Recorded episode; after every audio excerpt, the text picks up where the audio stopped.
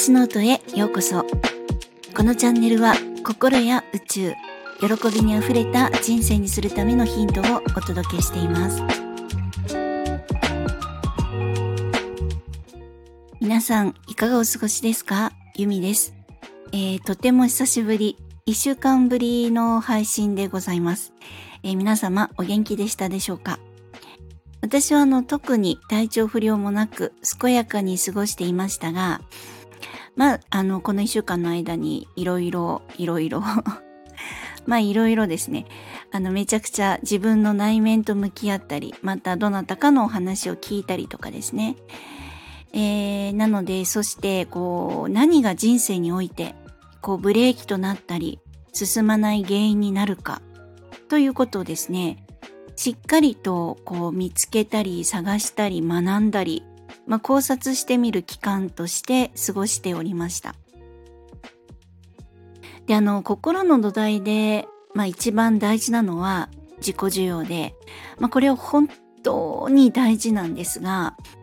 それと並行して、まあ不要なものも改めてたくさん見つけたんですね、本当に。で、まあ、ある人にとってはとっても厳しい言い方に聞こえるなと、そういった方もいらっしゃるかもしれないなと思いつつ、でもこれは確実になくしていけるといいなって思うこと、これもほんとたくさん見つけて、えー、また少しずつお話しできればなと思っています。で、ところで改めて、まあ、基本に戻るんですが、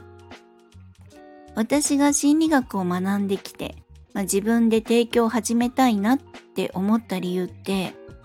人によって、まあ、幸せになれる人となかなか大喜びで幸せになれない人がいる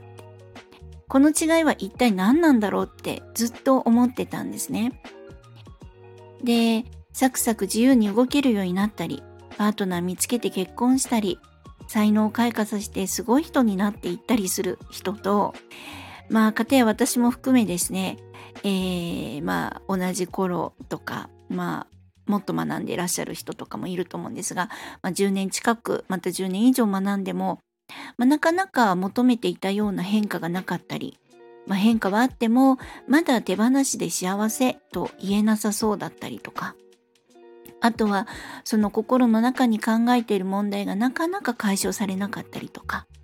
まあ簡単に言うとどうして進める人とまあ停滞したままになってしまう人がいるんだろうっていうのが私にとっての疑問と課題だったんですね。だって私がもう10年近くなんか変わんないなってずっと思ってたからなんです。どうしてって他の人幸せになってんのにってこれずっと思ってきたからなんですね。でも本当に変化のきっかけって本当にかすかな感じでとっても耳を澄まさないと聞こえないくらいのほんとささやきみたいなもんなんですよね。もう妖精のささやきです。めちゃくちゃウィスパーボイスなんですよ。で、スピリチュアルな能力もそうですけど、こう、兆しってめちゃくちゃがっつり変化があるとか、状況がわかるとか、その変化の状況がわかるとか、まあ極端な話、お化けが見えるとかですね。そんなのではないんですよね。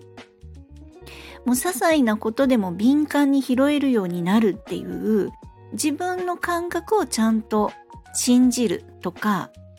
もうそんな土台が必要なんです。本当に。なので変化のきっかけもとっても機微なものを使いまえられるっていうそんな自分になる必要があります。でとてもかすかで繊細なものを捕まえるにはやっぱり土台が安定していないと無理ですね。こう、あの繊細なヒヨヒヨしているものをふらふらしながら捕まえるっていうのはちょっと難しいかなって思うんですね。でまあまぐれで捕まえられる時もあるかもですが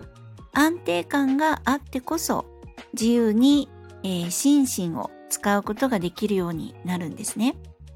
なのである意味日々、まあ、鍛錬です。よく私はあの心の筋力っていうあの言い方をしてますけれども幸せになるのに魔法はないです。でも気をつけるだけで幸せになっていけるよってことなんですね。で、あの気をつけるっていうのが本当に、えーと、気がつくようになるっていうことなんです。でこの日々の鍛錬、まあ、努力ですごく大事なのがエゴの発見気づきとあと自己需要です。まずはこの2つからスタートですよ。ね。もうこれが本当に大元っていう土台って感じです。これなくしては進んでもまだもまた戻ってきちゃうんですね。なんかこう太めのゴムを腰に巻いてあの踏ん張って一歩ずつ進んでる状態です。ほんとちょっとでも気を抜いたらまたビヨーンって元のとこに戻っちゃうっていう感じなんですね。だからもう戻らないようにしないといけないです。その腰にあの巻いてるゴムの存在に気づくっていう感じですかね。で、えー、そしてもう戻らないように幸せに進んでいくにはまずエゴの声に気づく。ああ、これエゴだなってこれも毎回やるんです。しつこいくらい。で、このエゴの声っていうのは基本自分へのダメ出しなんですね。で、そのエゴの声にかぶせて自分をかばってやるって感じですね。そんなことない。全然大丈夫。めちゃくちゃやれてるっていうエゴの声に反論してください。あの、本当にエゴの声ってむっちゃちっちゃかったりすることもあるんですよね。え、これもエゴの声なの？みたいなのです。例えば私だったら、あの、あ、お洗濯めんどくさい。まあ、うちお洗濯ってほとんど彼がやってくれるんですけど、あ、お洗濯めんどくさいなとか、畳むのめんどくさいなとか、これもエゴの声なんですよね。だってめんどくさいって言っている、あの、そのめんどくさいの言葉の中にめんどくさいと思ってる自分ってダメだなっていうのが隠れてたらもうそれはエゴの声です。なのでえ全然大丈夫みんな思うよそりゃそうだでこれもあの自分をかばってやる声なんですね。なのであなんか嫌だなと思ったら分かるよ分かるそりゃそうだみんなそうだってこういう風に応援してあげるっていうかかばってやるっていう感じなんです。そしてまあ本当に朝起きれてるとか歯磨けてる風呂入ってるとかですね。今日もちゃんとご飯食べたねって。こんな小さなこと当たり前のことでも褒めます。こんなことからスタートなんです。であの私も含め愛着障害とかですね、まあ、愛着不全、まあ、機能不全家族アダルトチュードレンって言われる人たちですねこんなまあ幼少期で育った人は十中八九褒められたりとか認めた認められたりっていうのが足りないです。そして何をしなくても愛される何にもしなくても大好きとかですねそう言われるっていう感覚を覚えることが少なかったはずなんですね。だから今大人の自分がたくさんその声をかけてあげる必要があるんです。なんかですね仕事で失敗してしょげてる大あの同僚がいたらいや、いつも頑張ってるよとか、失敗は成功の母だよ、いつも感謝してるよとか言ってあげると思うんですよね。あと、恋人とうまくいかなくて苦しんでる友達に、きっと仲直りできるよとか、私なんかできることがあったら言ってねって寄り添ってあげると思うんです。あと、めっちゃくちゃ優秀なのに自信なさげにしている後輩とかに、いや、できてるよ、すごいよって言ってあげたりとか。あとなんか運動会のかけっこでこけて足をすりむいた子供が泣かずに立ち上がってまた走り出した時に偉いすごい頑張れかっこいいって思うと思うんですよね。そしてもし近くにいたらそうやって声をかけてあげると思うんです。そんな風にたくさん自分に寄り添って応援してあげてほしいんです。私たちの生命力とか潜在意識のパワーを奪うのは常に自分にダメ出しをしているエゴの声なんですね。ダメかもしれないとか、これもエゴの声です。ああ、今日も遅れちゃったって、これもです。でちなみに、あの、例えば上司とかですね、同僚とか、まあ同僚？うん、そうですね。先輩とか。あの人なんか怒ってるのかな？私なんかやっちゃったかな？っていうのもエゴの声です。だって、それ正しい声じゃないですもんね。本当の正しい事象は、あの人は機嫌な悪そうな顔をしている。もしくは機嫌な悪そうな顔をしている人がいるっていうのが正解です。で、罪悪感がある人っていうのは他人が不機嫌そうな顔をしているのを見ると私なんかしちゃったのかなって思いがちなんですね。これもあの反応なんですよ心の今までの癖反応です。なんかそういう何て言うんですかねカテゴリーになっちゃってる枠枠組みができちゃってるって感じですね。であの特に繊細さんはそう思いがちだと思います。あの本当に敏感に感じてしまうので。でそしてこの罪悪感っていうのは人から責められるっていう無意識があるのでそう思いがちですしそういう人まあ相手をそういう人にしちゃうんですね。なんか責める人に。なんか不思議とですね。でも正しい事象は本当に機嫌な悪そうな顔をしている人がいるってただそれだけなんです。でそしてここでもう一つ捉えておきたいのは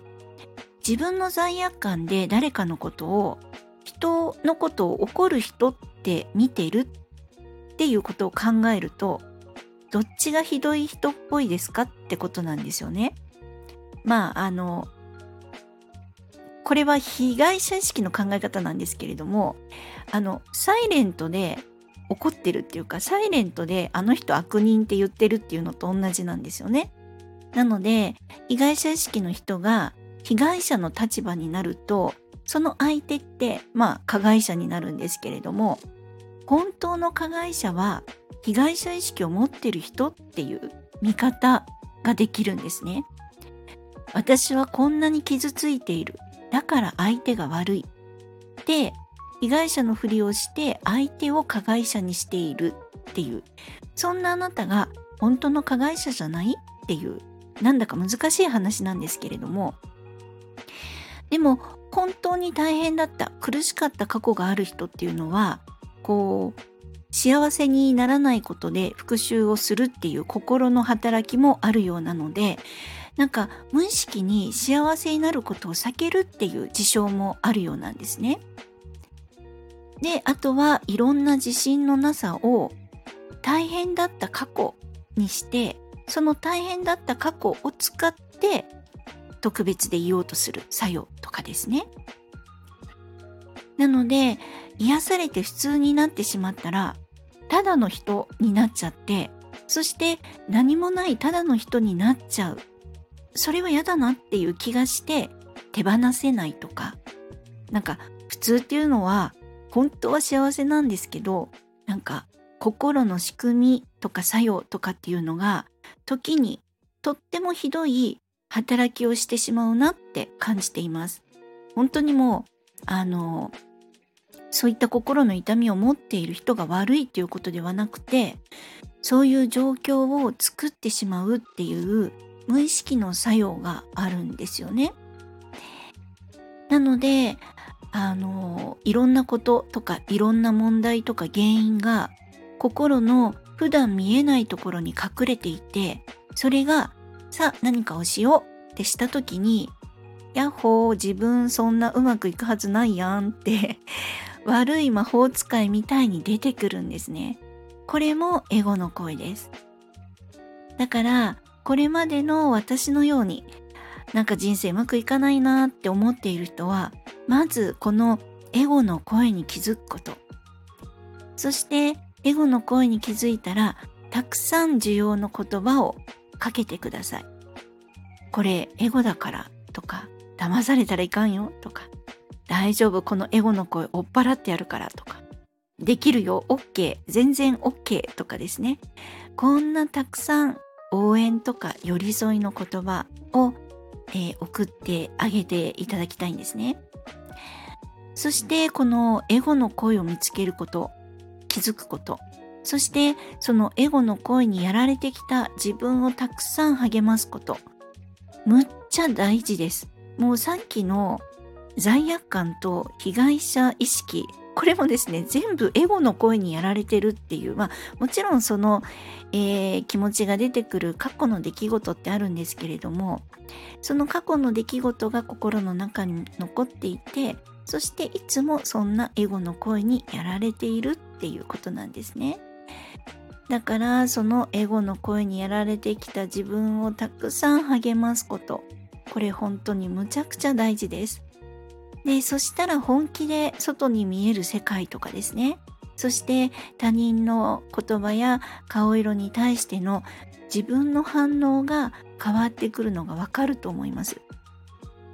そして、まあ、本当に繊細なウィスパーボイスの変化の兆しを少しずつ捕まえていけるようになると思います。